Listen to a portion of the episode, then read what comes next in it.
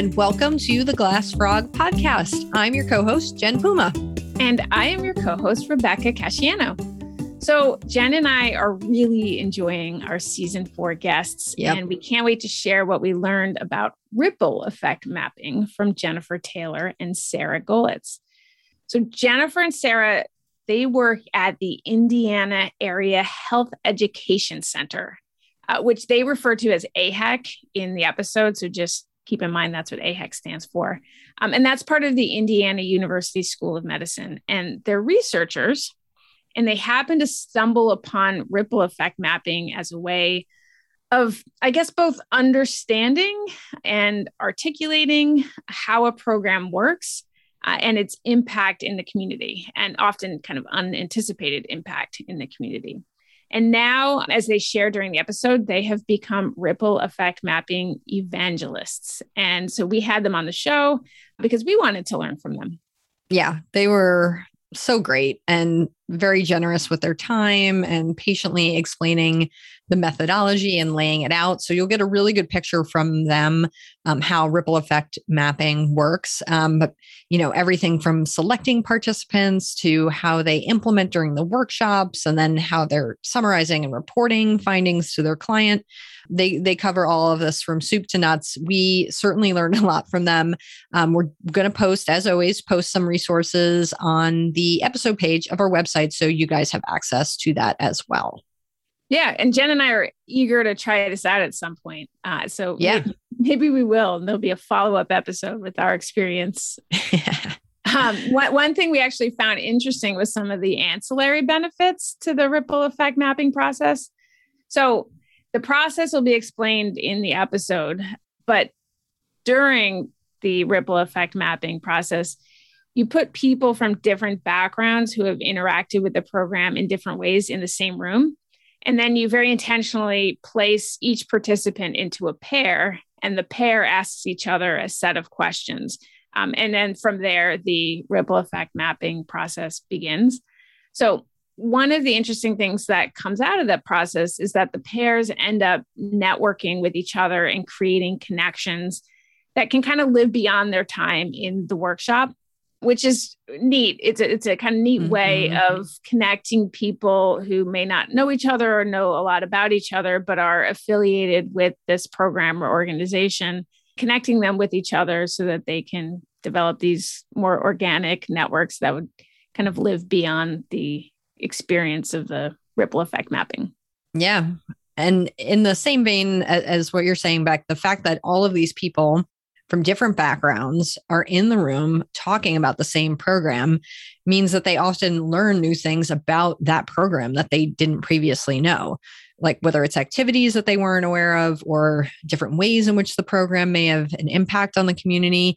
It's sort of they're they're all holding this like piece of a puzzle and they don't know it and they're coming together in this process and kind of like putting down their different puzzle piece and like creating this bigger picture which is really cool. And so it's that's like exactly what you want them to do as part of ripple effect mapping but then they, they're kind of realizing that they're they're kind of learning from each other during that process as they're paired up and learning what different puzzle pieces they each hold and that that sort of meta aspect of this is is pretty cool too so i think it's just a great way of promoting curiosity and organizational learning in addition to culling effects of a program so i think it's great Yep. Uh, so we know that you were going to find Jennifer and Sarah to be both interesting and warm. And we're really grateful that you've tuned in as listeners. Yeah. Uh, so we appreciate that. And thank you also, obviously, to Jennifer and Sarah for their time. So, Jen, do you have an unwitting sponsor for this episode? I do. So, at first, my unwitting sponsor was going to be donuts. Donuts didn't know that. And Donuts also doesn't know that I'm no longer making Donuts the unwitting sponsor. Donuts has been replaced for me by the babka. I am rather new to babka as a as a dessert. I've, I've I've had it here and there, but I I think this is an untapped resource that we really need to explore in terms of like dessert offerings. So I'll just say I've had a chocolate babka. Chocolate is amazing. And I was like, oh, I, I could see, I could do this. But then recently I had like a run of the mill. I say run of the mill because it wasn't like I got it at like a supermarket. So it was like run of the mill cheese babka. And I was like, yeah, move over cheese Danish. Cheese babka is where it's at. And I know they have a cinnamon babka out there in the world, but I have not tried the cinnamon babka. I'm just saying there's there's like options here. And like it's this really nice, like in between a bread and like a donut. I, I had to do a little research, truth be told, to like under truly understand its origins. So went down a little bit of a Wikipedia rabbit hole. But uh, Rebecca, have you ever had a babka? I know that I've had it. I can't say that I remember right. its taste mm-hmm. or texture very well. Does it have raisins in it?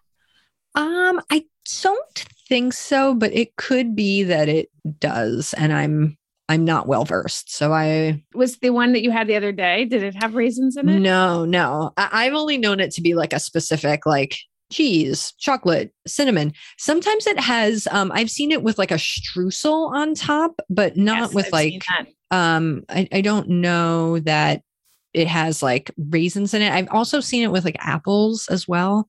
Oh, you know what? According to Wikipedia, raisins could be part of the of the equation. Nutella is also there, there's some like I guess modern preparations, but it's it's a uh, it's actually an Eastern European Jewish bread, according to Wikipedia. So, you know, I'm I'm here for all of it. Honestly, Rebecca, I I, agree with you. The first time I had babka, I was like, okay, yeah, this is good. And now I don't know what it is. Like maybe I'm maturing. but I'm like ready to, to, to dive in a bit more. I'm like, if there's any listeners with like a babka recipe, and you'd be willing to share it if it's not like a family secret or anything, I think I might even have to try baking it to like really appreciate it. Although I'm a little intimidated because it looks it looks hard to me, but I might have to roll up my sleeves and and really immerse myself. I see that a full experience. In the recipe I'm looking at it, they soak it in uh, rum before making it, which I feel oh. like is oh. yeah maybe not what you had from no, not at all. I didn't. Uh, I uh, feel like I've heard of that type of dessert as well that's soaked in rum, but it's a rum cake. Yeah, uh, I guess yeah. That's that's maybe rum cakes will be uh, our unwitting sponsor in the future. Who's to say? Well, I yeah. so appreciate you bringing this um, level of creativity and curiosity to our unwitting mm. sponsors. Before this episode posts, I am going to find a babka and eat it so that I could really mm-hmm. experience uh, what you're talking about because I think I don't think I've had it in probably 20 years. Right. Well, I have some left over from the one that I made yesterday and I or not made, but like bought yesterday at the supermarket and I put it in the microwave and heated it up and that's some next level stuff right there. Just got to say, if you're eating your babka unwarmed, amateur. From from one amateur to another, I'm telling you, that's like extra amateur hour. You got to heat it up because it's fantastic when you heat it up. So I'll, I'll send a photo, perhaps. All right. Well, friends, go out, get your babka, get two babkas, one one soaked in don't, rum. Don't share it with a friend though. Two for you two for you. and yeah, enjoy your tasty treat. All right. Without further ado, let's do it. Let's do it. Thank you both so much for joining us today. It is such a pleasure to have you. Rebecca and I are coming to this conversation on ripple effect mapping with uh, tabula rosa, clean clean slate, and so we're really excited to learn from you guys. Um, but before we jump into like maybe the substantive questions, I was hoping that Jen and Sarah, you guys could just tell us a little bit about yourselves and kind of like how you've come to evaluation because you know as evaluators we kind of bring our, our whole selves and our, our background and our experiences to the table when we do this work so it'd be great to kind of have a sense of um, your backgrounds and, and where y'all are coming from Absolutely. So I'll start first. So my name is Sarah Goletz. I have a background in public health, and my undergrad is actually in something that probably not many people know about. It's in cytotechnology. I came into evaluation on accident, to be completely honest. I started working with Jen as a research assistant uh, in the Department of Family Medicine and a, our Area Health Education Centers network, where I did a lot with like database and stuff. And part of my job was to collect the evaluation. And I started liking it. so then I actually had the opportunity to be hired on full time. And it's just kind of expanded from there. So I think a lot of people just kind of fall into evaluation, and I'm one of those people. Yep, you're in which good company. Fine. Yep. and I'm Jen Taylor. So I'm glad that I get the blame of bringing Sarah into this world because she's been so much fun to have the last five, almost six years, I feel like. So I'm Jen Taylor. I actually have a background in public health as well, health education, and therapeutic recreation. So I've really been centered around a history of preventative wellness and mental health. And as Sarah, I also fell into evaluation. So I did some work for the state looking at how do we promote healthy workplaces and healthful eating and exercise. And with any sort of public health program, it's very clear that evaluation is a key point, right? And so we started looking at how can we show an impact and so, about 10 years ago, the Indiana University School of Medicine was hiring an evaluation coordinator for the Indiana Area Health Education Network, which is where Sarah and I both go. And so, we really had an opportunity to dive in there, the mission match right away. And so, with that, I just expanded my evaluation reach and scope and kind of working my way up within the organization, which allowed us to carve that space open to bring Sarah onto the team and then watch her grow as well. So we're very data focused on our team. You can put it that way. Absolutely. Data nerds. Outstanding. So ripple effects mapping, it's so funny that you say that you're data nerds because sometimes people say that and it's quantitative data, but you're you're doing a lot of great work with qualitative data, especially with this ripple effect mapping. And so maybe we can just start by like describing it really basically for listeners who may not know what it is and just sort of like paint a picture of what that looks like in practice? We call ourselves data nerd, but it doesn't have to just be quantitative, right? We always yeah. said quantitative tells us what's going on and qualitative tells us why. And so, really, if you think about that public health, it's probably why we're drawn to this. Ripple effect mapping is really like this amazing marriage between appreciative inquiry and live mind mapping.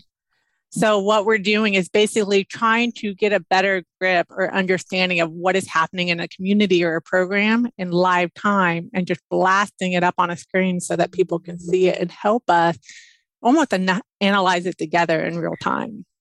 Yeah. And I kind of want to piggyback off of that. One of the nice things about just the standard ripple effect mapping is that it's it's not very it's not expensive it's something that anyone can do as long as you have some paper or a whiteboard, even handy.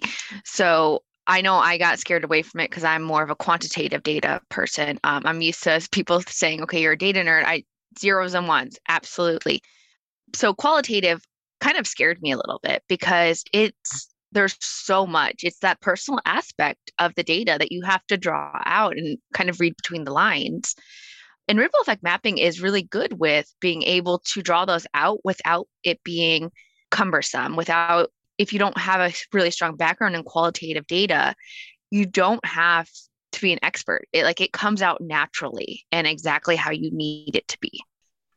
Can you give an example of, and, and, certainly we can refer our listeners to examples, but it would be great to just hear you walk through an example of what it looks like in kind of real time as you're doing it?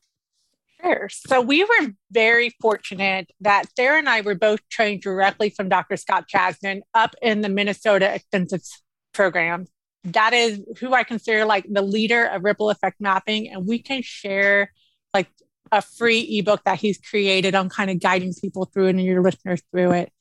But basically, imagine a two hour session, sometime on like, we try to do Friday mornings because then when we're done, people like to take half days, sometimes woo people with some donuts and coffee.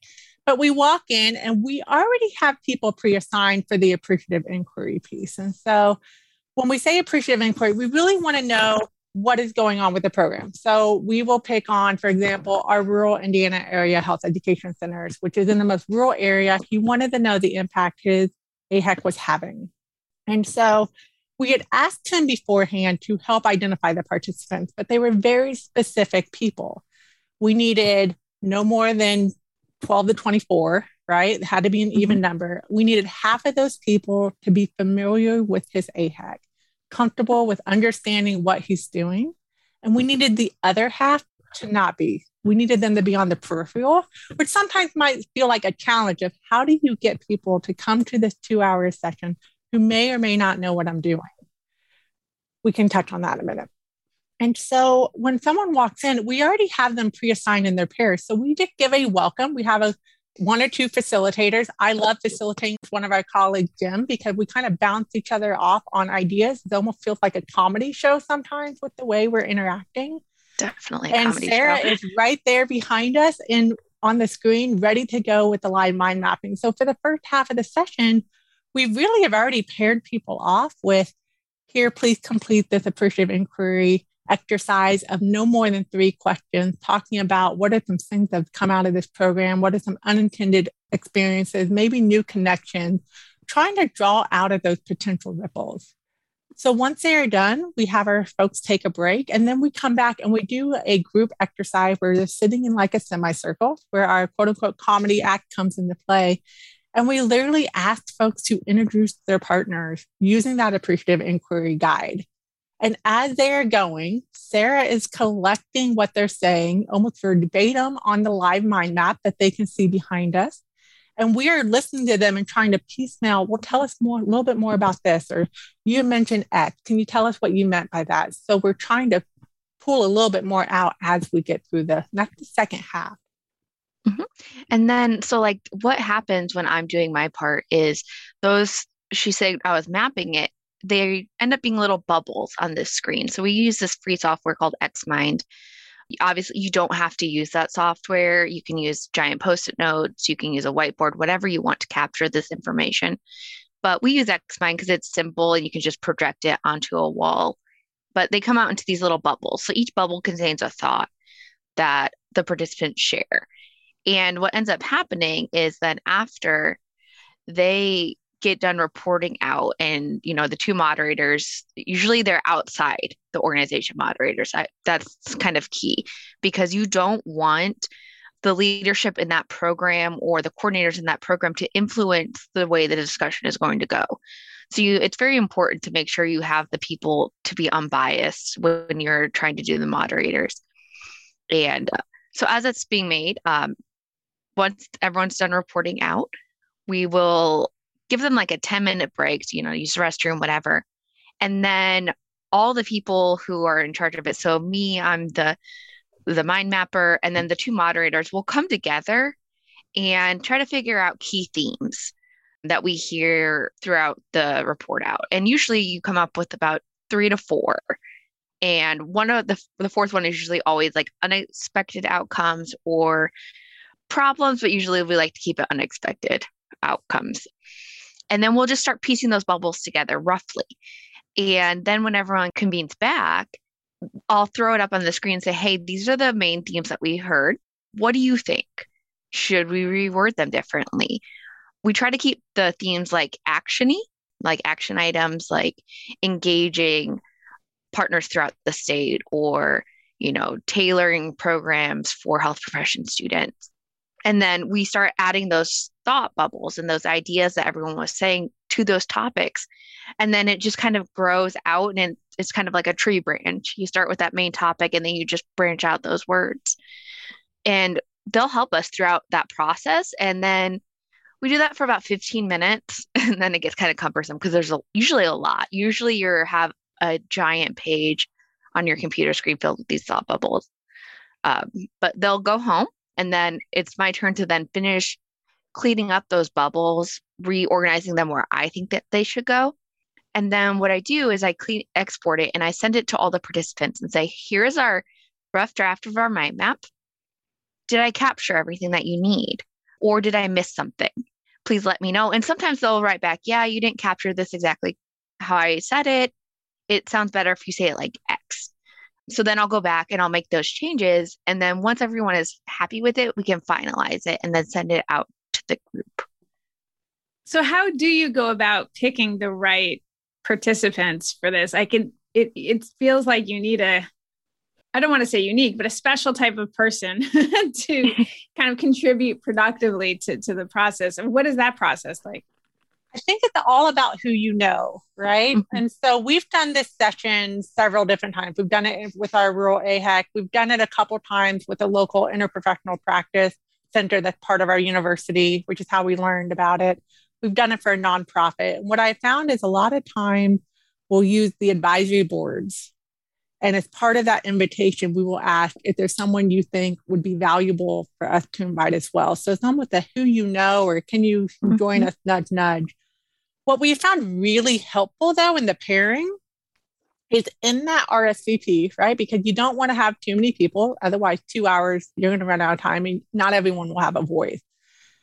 Is we ask them, what do you feel like your comfort level of knowledge is with XYZ organization or XYZ program? And that is really interesting because we have found that someone that we may perceive that consider themselves an expert and be like in our internal groups that, oh, I have no idea what they are doing. And they perceive themselves as an outsider and vice versa. Some that we wouldn't think they would have very much knowledge about what's going on on the inside we're just like oh i'm i'm an expert and we're like okay well this is all about perception so we're gonna we're gonna count it as such and we also ask for their disciplines or their organization so that for example our AHEC partner with K through 12 schools, universities, hospitals, clinics, nonprofit organizations. So we were very purposeful not only to identify and match an internal with an external stakeholder, but we also mix match the organization. So you might have a K through 12 school partnered with someone from a hospital. And we did that because we really wanted to allow them to network and really expand. Because it's funny that you get the external folks and you ask them, what do you think this organization's been doing well in the last 18 months? You would almost think that they wouldn't have an answer, but they always do. There's always something. Absolutely. And then I'd like to add on to that that um, we found that even the people who self identify as like, I know very well what this organization does. At the end of that first report out, when they're in that semicircle, there's always one or two people that were like, wow, I thought I knew everything that you guys did, but I didn't. Um, now I want to know everything that you do so that I can take advantage of the same opportunities.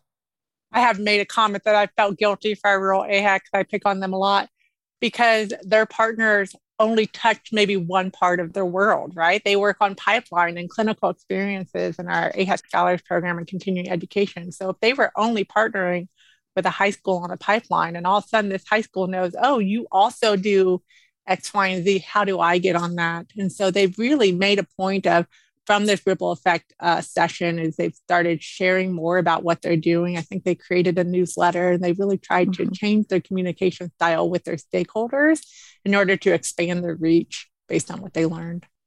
I'm really glad that you drew out that point that it's actually really good to match people that don't know what's going on, like a K to 12 with like a higher ed because I would have almost thought it would have been better for them to be sort of like a homogenous pairing so that they are mm-hmm. speaking the same language. But I think probably for the converse for the purpose of the conversation and drawing out themes, like it's actually kind of better if they maybe I'm realizing now don't aren't so like-minded because then mm-hmm. they're really digging in and not making assumptions about what they know. So absolutely really like that point.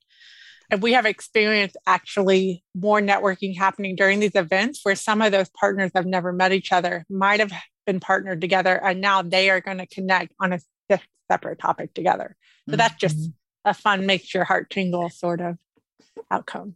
Yeah, it's a nice like ancillary benefit, it seems, of the ripple oh, effect mapping. Like you don't go into it as a networking event, but then it turns. But it really is, it, right? Yeah, it, it really is, which yeah. Uh, and a great opportunity sense. that we haven't had a chance to do yet, but it's, it's on my wish list is with ripple effect mapping. It's not supposed to be a one-time event. Mm-hmm. So in mm. theory, you go back to the same group in 18 to 24 months And you can plaster your original map into pieces on the wall mm-hmm. and ask the same participants to come back and add to it. It's a little bit different of measure because you don't need the appreciative inquiry exercise, but it's more dialogue and conversation of, hey, what has happened since then mm-hmm. to add it. Mm-hmm. And I would love to see some of those networking opportunities come up on the what are the ripples of the ripples? I don't know what they call the second session. I I think it's it's really the ripples on the ripples, to be completely honest. Did I coin but a new term? Maybe. Did I get any credit for that? No. Oh, darn. but it, it is really nice. R R E M has ripples of the ripples of REM squared. R yeah, R REM squared. Love that.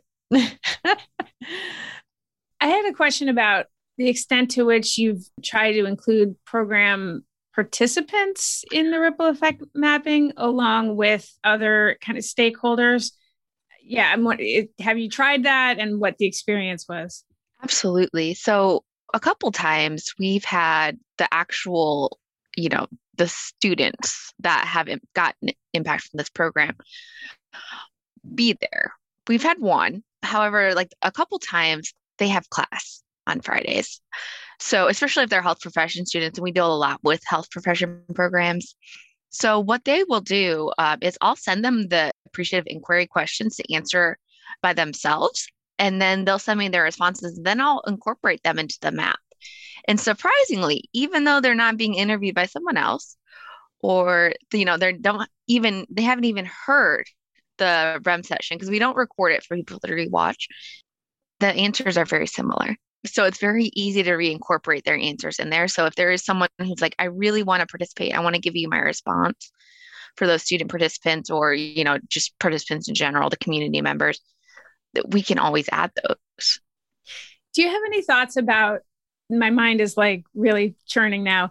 You, and it's okay if you if you don't, but do you have any thoughts about if you're working with or if a program is working with vulnerable populations and the, the participants are either like younger children or I don't know, any vulnerable group, how you might go about including those groups or populations in the ripple effect mapping process alongside other people in the organization or other stakeholders, acknowledging that there might be some really interesting power dynamics happening in, mm-hmm. in the room. So, one of the ways that you could do this is hold a separate one for those, like especially if you have programs involving children are always very delicate programs. You need a lot of special permissions, and if you put them in a room with adults, you have to have background checks. So, for children specifically, absolutely a second session, and then you can use the same kind of thing to pair them together, and that would be super cute. And then for just like other vulnerable populations, you can do that if if they feel uncomfortable being in the same room as those, you know, the power dynamic people, just do a second ripple effect, mapping session and then just do a very similar thing, you know, and then incorporate both sides together. So you'll have one map, but you'll have the executive programming side and then you'll have the population side, which would be really cool to incorporate together.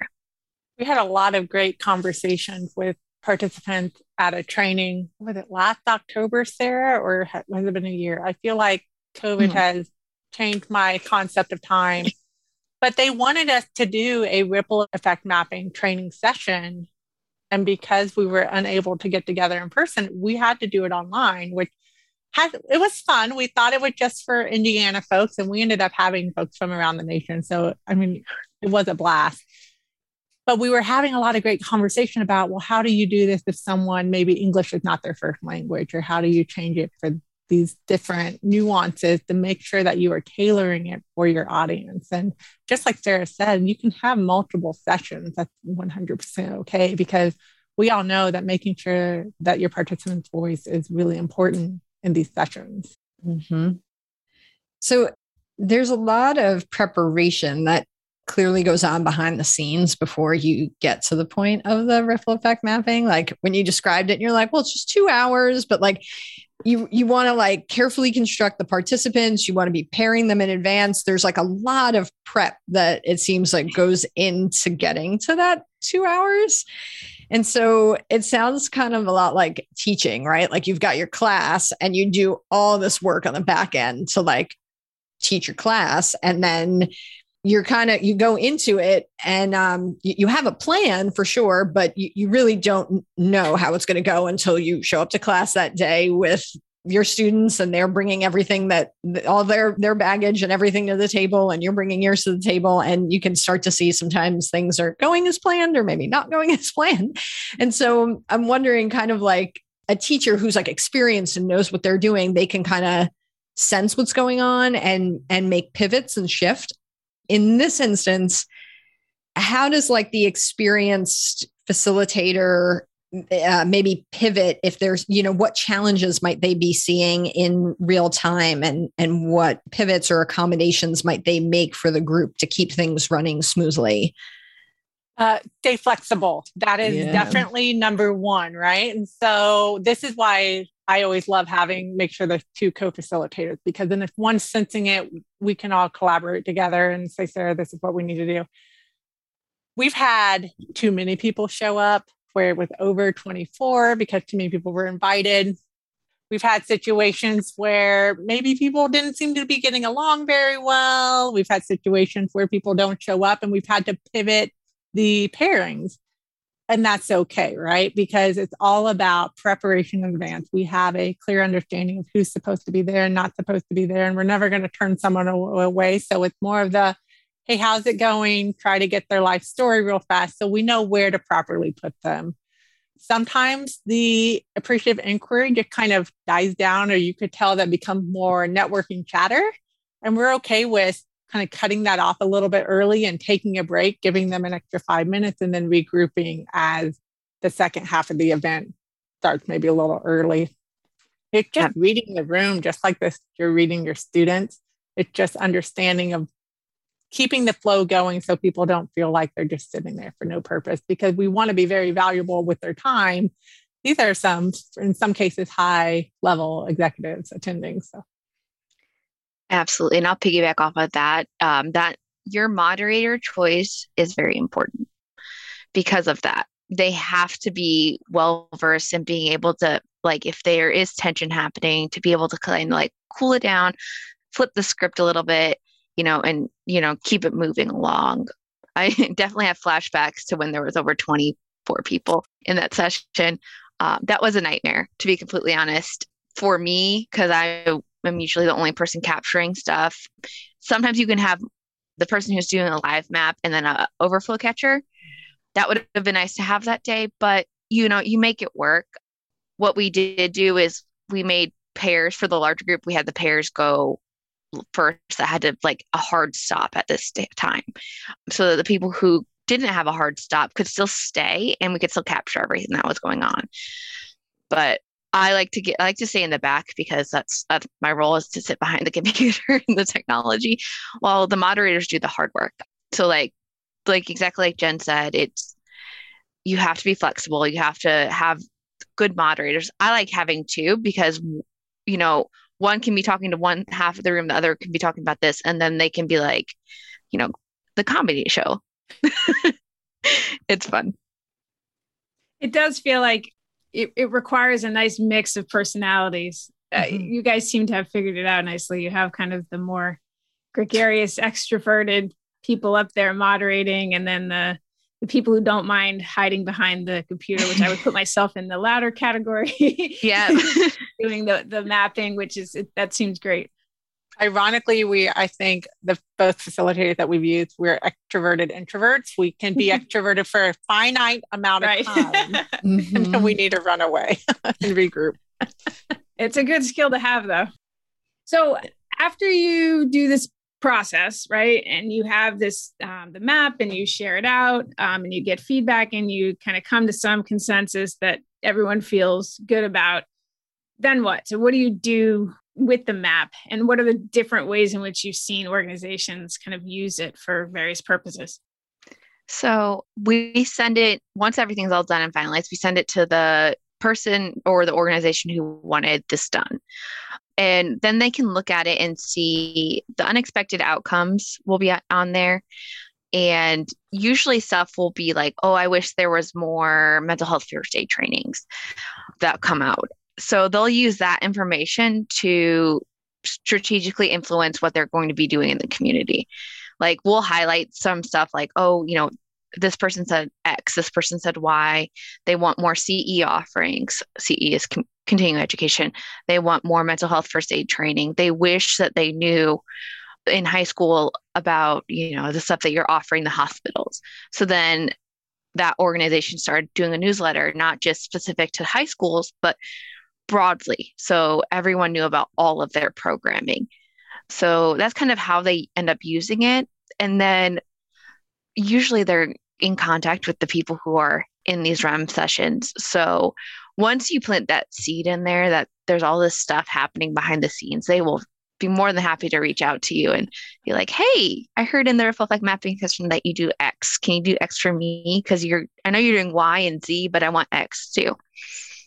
Yeah, it gives a really great objective look, right, at what is going on, a snapshot of a program or a centers. And it's for the centers that we've done it with, besides our rural AHEC, I have heard that they've used it, for example, their advisory boards or their board of directors, and just kind of sharing of this is what's going on the good, the bad, the unexpected positives or negatives. Because if we're going to ever make a change, we need to know what's going on instead of just looking at the positives. So I think it's been really valuable from what I understand, because I mean, we've done REM sessions and then had participants ask us to then come to their organization and do a REM session. Does that count as a ripple effect where we're doing more and more because people are hearing about it? Because it's a different kind of ripple. Like you've identified an, a, yet a new type of ripple. There's like very meta, very meta. This is like a meta ripple, I think. yeah, that's perfect. Ripple. And this and the funny part is we just do this because we enjoy it, right? Because we had the opportunity to learn about it from like the man himself and do it for our interprofessional education center, who then other people have heard about it. So we did it for our AHEC because that's where our love is. And then we just continue to people reach out asking questions on how to do so. We're happy to help. But this yeah. is, this is not a, the key point of our jobs as evaluators. We're just it's just a fun added way for us to show the impact of what's going on in our communities. Another tool in the toolbox. Absolutely. Yeah. Like we don't charge for it like at all. oh, that's very nice. Mostly because we enjoy it and we get like, like a half day off of it. And, and, donuts. I think donuts, and donuts, and donuts and coffee. And because I'm in academia. I mean, I have, I want to be able to publish on it. So we've taken like one of our sessions and we've been able to publish. So just some I bonus points for that. Non-monetary benefit. I have a question. I, I, I, I, don't want to assume I know the answer, although I, I suspect I have an answer is, um, around the appreciative inquiry and as like participants are kind of um, thinking about what they would like to see in the world, which I think is part of the appreciative inquiry. It's kind of like, what is that desired state? I can imagine that's where they're drumming up lots of suggestions for other programming or other considerations and and what teed this off sarah was when you were talking about like what do we what, what do you do with this information? Like you hand it back to the organization that requested it and then they're kind of seeing like oh we'd like more x we'd like more y we'd like more z. And i'm wondering if during appreciative inquiry if the moderators are steering the conversation in any way thinking about like the capacity of the organization like uh they're not going to do x y or z or you just take everything as it is and then the, it's up to the organization that requested the rem session to decide what they're going to do or not going to do but ultimately this is the perspective of the participants Absolutely. You're, you're nodding. Okay. And that's what I suspected that there wouldn't be filtering because that would be kind of bias. By yeah. It, you don't it, want to include that. But yeah, I just wanted to like kind of make sure that there isn't kind of any like trimming of the data as it's coming in. You know, you're truly capturing the perspective of the participants and feeding it back to the organization think focus group mentality. Yeah. Your job is just to listen and capture and that's the, what the facilitators are doing. And yep. instead of just listening, though, we're still trying to probe for additional information. But it's that's the beauty of having the objective, third party, non biased facilitators is we don't know. And it's not really our job to care of what happens the next. Our job is to try to collect as many of the positive, negative ideas, etc., thoughts and comments, so that we can give a more clear picture to the, the organization of what's going on. Mm-hmm. We can mm-hmm. paint that picture. Yeah, that makes a lot of sense. With COVID, have you guys been able to do our REM sessions virtually or has it been kind of put on holds? We've we've done one session virtually. Um, it was our first one, and that's the one where we talked about like we thought it was just going to be Indiana people, and we had people poor unfortunate souls from like the west coast because it was like a 9 a.m session so you know they were getting up at 6 o'clock in the morning to attend this. And it actually worked really well. I was pleasantly surprised on how well it went. I was a bit nervous because obviously you're used to being in that semicircle thing and watching it come naturally. We were afraid that that conversation wouldn't grow as much as it should.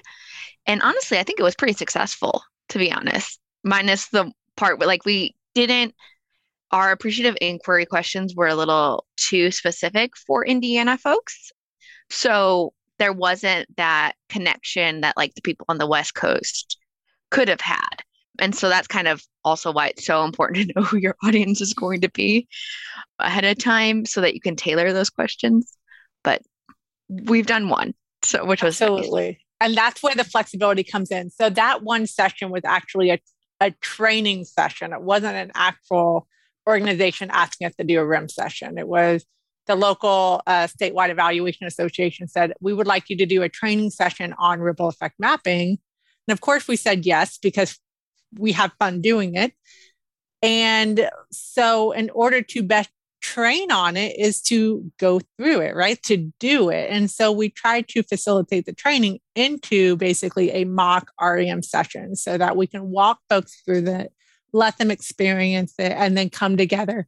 And so, we didn't do any of the back end mind mapping analysis to give it back to the organization. That was all off the table, thank goodness. But what our challenge was is because it was for an Indiana organization, we really tailored the questions, number one, for Indiana. And number two, although we had the registration, I think there was over 100 that was supposed to be registered. So mm-hmm. it was not the typical no more than 24. We didn't, we knew we weren't going to listen to all pairs. We were just trying to piecemeal and, and really go with the flow. But as Sarah said, we had the challenge not realizing that the group had opened it up beyond the Indiana borders. So we had very Indiana specific questions like, what do you think about this evaluation association? And what is your impact? And you have folks in West Washington and Pennsylvania going, I don't know. I don't know anything about you guys. Made it a very natural peripheral group, but maybe too peripheral in so we tried to modify the questions a little bit to make it a little bit more general we really had people not go into the Zoom breakout session when it was supposed to be appreciative inquiry. I mean, there was really the gamut of you had to have fun with it and stay flexible. But I think it worked out really well in the end. People got a great taste of the good and the unexpected impact of ripple effect mapping. And but we haven't had the opportunity to do another one since then or since COVID. We were going to do one for our Southwest Central cent- or center, sorry. And because of COVID, it's been delayed. And I would like to do a follow up with our our East Indiana AHEC because they're the ones that did it about two years ago. And again, that's been on hold till we can get everyone together in person. Mm-hmm. Yep. I have a, a question. I'm kind of backtracking in the process a little bit, but the appreciative inquiry questions, do you guys co develop those with the organization requesting the yeah. the yeah. um, REM session. Okay. Mm-hmm. we want to know what they're hoping to get out of the session. Mm-hmm. And so while we may draft the initial questions, we definitely share it with the organization for feedback and changes and ideas. So there's yeah. a general theme of what have they done well? What would you like to see improved? What do you mm-hmm. like to see in the mm-hmm. future sort of mentality? But we do ask them to think about what are they hoping to gain from the experience. Mm-hmm. I have another practical question. Is there a report that accompanies the map that you're providing or some kind of like collateral document yeah. that uh, explains yeah. like what how to interpret it, how to use it or what or what the themes are? So usually, yes. Um, it's usually pretty brief. I'll, I'll, write up something like this is as I finish coding it. This is what X said. This is what Y said. I made changes based on these emails that I got. To, and I will sometimes I'll even change bubble colors. So in the Xmind, you can change the color of the little text bubbles that pop up. So they'll get it's very brief. Um, it's not like a, a true report, mostly because we talk to the person we're doing the ripple effect map for really very well. So they kind of know what to expect and they know what's going to come up in this report in the pipeline. So nothing super official, but like I'll outline like this is what I've heard, this is what it says. Here, pay attention to X, Y, and Z in the unexpected outcomes. Look at pipeline programming for X for more programs for this high school, stuff like that. And the we're pretty confident on the validity of all this analysis that's going on because while Sarah's putting things in place, we've had conversations with the three of us that have worked on the REM team to make sure that we're all confirming or having dialogue in any sessions or maybe sections that we haven't all agreed on to make sure that we get that confirmation validity happening. I'm just thinking in terms of like what you and I guess if you're doing this for free, it really they they maybe have different expectations for what they should get as a deliverable back from you guys. But I'm I'm just trying to picture what what it would look like. Do you give them like a a map? Like like it's like a is it just digital or are you printing it out? Is it do you make it pretty or is it what does it look like? So I uh, I do make it look pretty as much as I can. So like if they have colors in their logo, I'll try to keep with those core colors. Uh-huh you can pay for x Xmind to make it like the lines that connect them taper beautifully like ribbons. Right. I don't do that very often. but I'll I'll make it kind of match their logo and kind of their style. And then I export it out into an image and it's just like a high quality image. And they can print it if they want. Right. But these usually maps are so large. Gosh, I think I accidentally printed it once. and it was like 16 pages because of how large it was. Mm-hmm. But so you really have to send it to a real printer if you want it to be printed. Yes, absolutely. Scale in the way, yeah. It would make and a beautiful I'll, wall mural. It would be cool. That's what I'm thinking. It's exactly what I was thinking. Yeah. Sometimes I'll even send them the um, finalized Xmind document because what's really nice about that is it's in the program itself, and then you can like hone in on certain topics and you can like close everything down and only focus on this one topic and then branch it out. So if they just want to look, I want to focus on this one topic right now or this week, we'll look at that together kind of thing.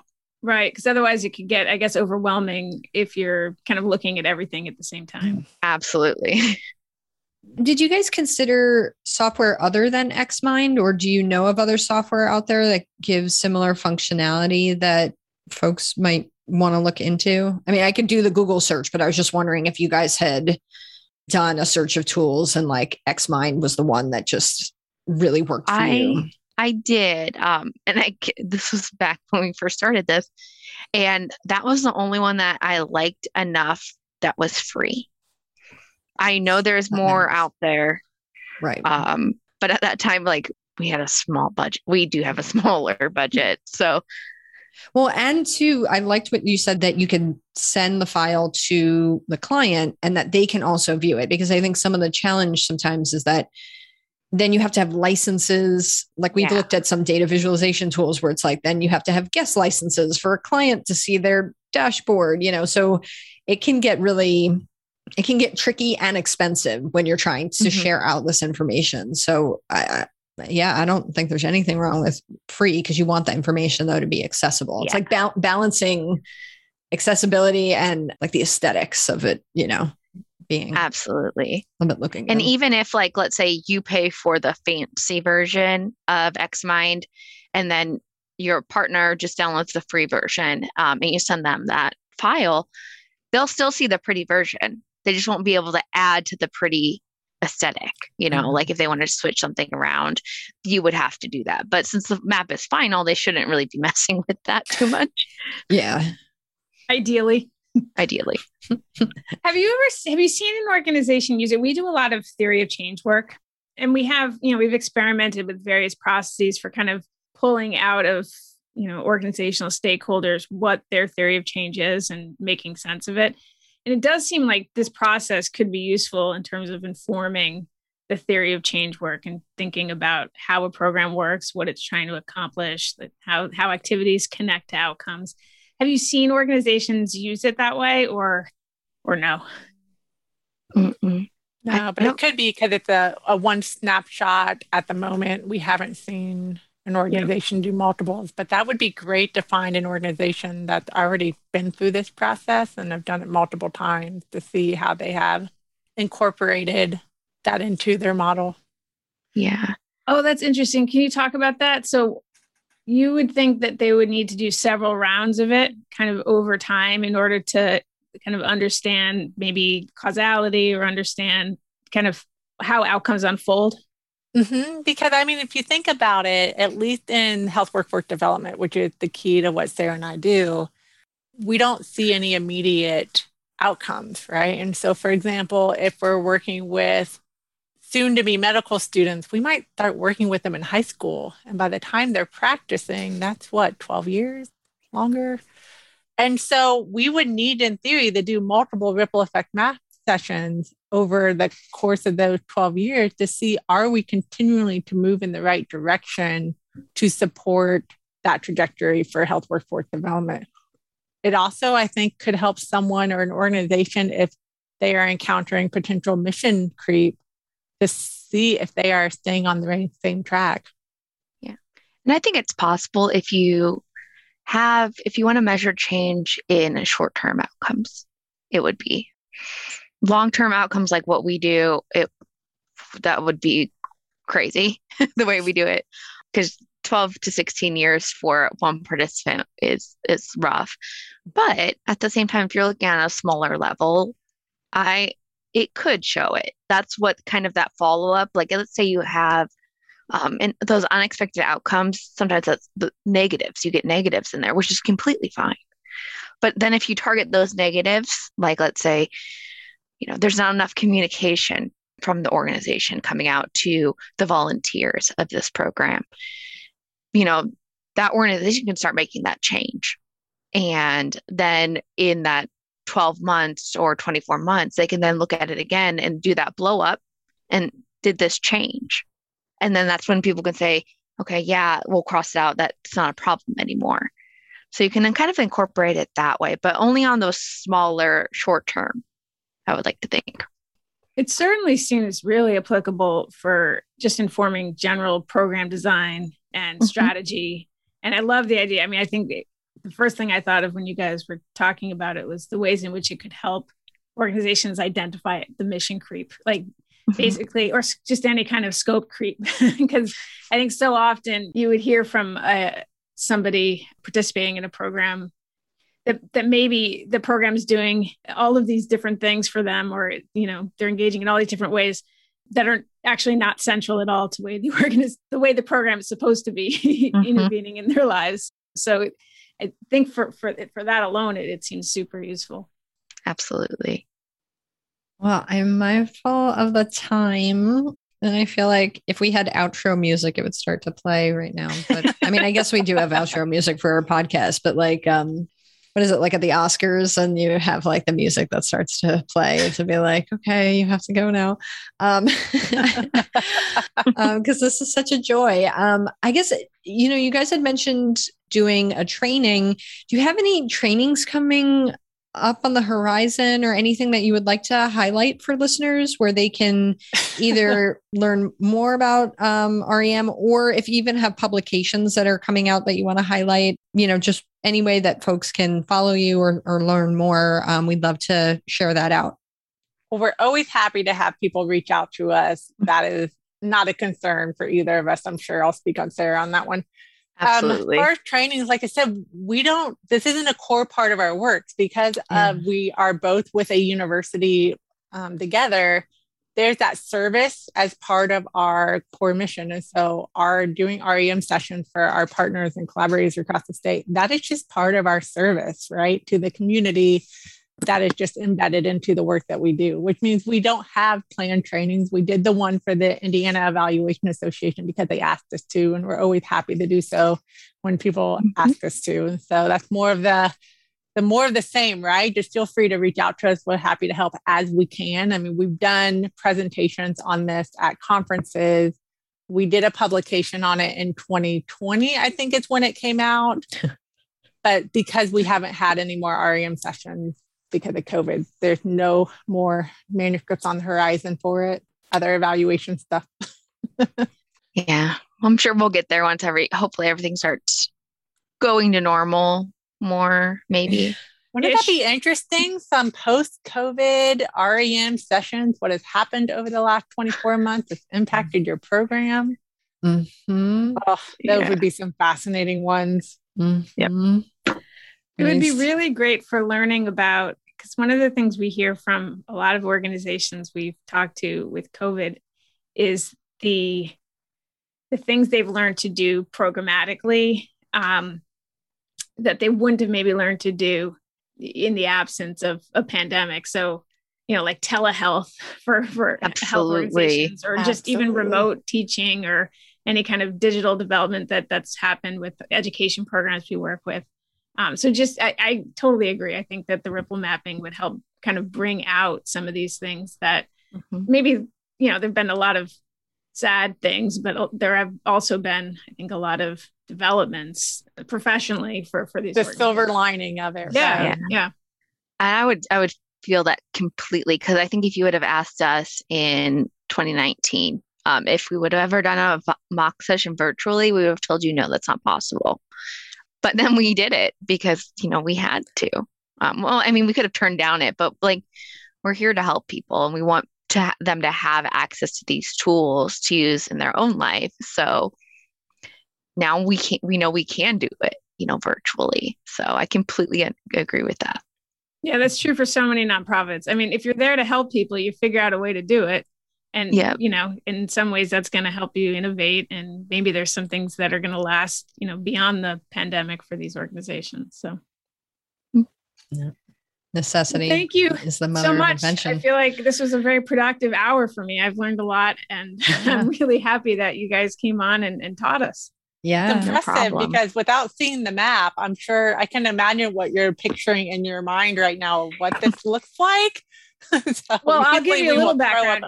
Jen actually, Jen found you guys and she was like, we should have these people on. And I said, okay, sure. And then she sent me a bunch of material. So I did, I did peruse. It's not like I didn't come with a completely blank slate. I did right. peruse the materials ahead of time so that I wouldn't sound like a total idiot.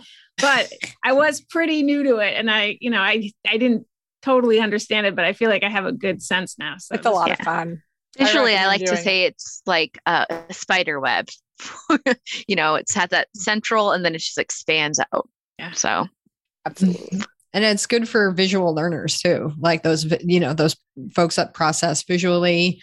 Um, mm-hmm. I think it's a great it, it, it, sounds just like a great tool and your enthusiasm for it has like sold me as well i was i was keen on it before, which is why I was like, we should we should do this. We should we should talk to Jen and Sarah if, if they'll have us. it is so much fun. and, and then I, your enthusiasm for it is just like next level. Like I didn't expect that. And so like I'm I'm super excited about that part of it. So yeah, thank you. So when this all started, Sarah and I were training from Scott about it for the interprofessional education center and a colleague of mine came in that ended up being one of our co-facilitators because of course we had to get him trained and he was so came running in from one of our regional AHECs, so excited because he's like, we need to figure out how to capture everything that these stakeholders are doing and these partners are doing. And he was thinking focus groups or whatnot. And I just looked at him going, well, what about ripple effect mapping? And he will tell this story with more enthusiasm than Sarah and I have and talk about how he had goosebumps and he was so excited. But I think it's because this is such a fun way for us to be data nerds without like more pressure because we really get to just tell the story of other people. Yeah. Yeah, our theme this season is inclusivity and I think you're really hitting that home because you're you're telling the story of the people that are living mm-hmm. this pro, you know, whatever program and then the part, you know, participants as well and so yeah, I think you've hit the nail on the head. So, thank you. Well, we'll provide some links on our uh, episode page to uh, some of the resources that you mentioned. I don't recall the publication, but uh, we'll, we'll link to it. The, the, field guide. Thank you very much. Yep. We'll link to the field guide. Um, and if there's any other materials you think would be useful for listeners to be able to like visually see, send them our way and we'll put them on our webpage. All right. Great. Sounds good. All right. Well, thank you guys so much. We we've been so generous with your your time and your and your enthusiasm. So just really appreciate it. No problem. Thank you for having us. Yeah, it was a lot of fun. Yeah. Thanks so much. Yeah. Thank you so much for joining our conversation. In our next episode, we'll be talking with Debbie Gowensmith, who's Vice President of Groundswell Services, and Martha Brown, President and founder of RJAE Consulting. Debbie and Martha will share their experiences conducting trauma informed evaluations. Additionally, Martha is currently doing work to help organizations become more trauma informed. So we'll use their expertise to contextualize their work as evaluators within the larger context of trauma informed organizations and programs. We're so, so excited to share Debbie and Martha's expertise with you and to learn from them. We so hope you'll join us. Thank you, as always, for sharing your time and being part of this journey with us. Until next time.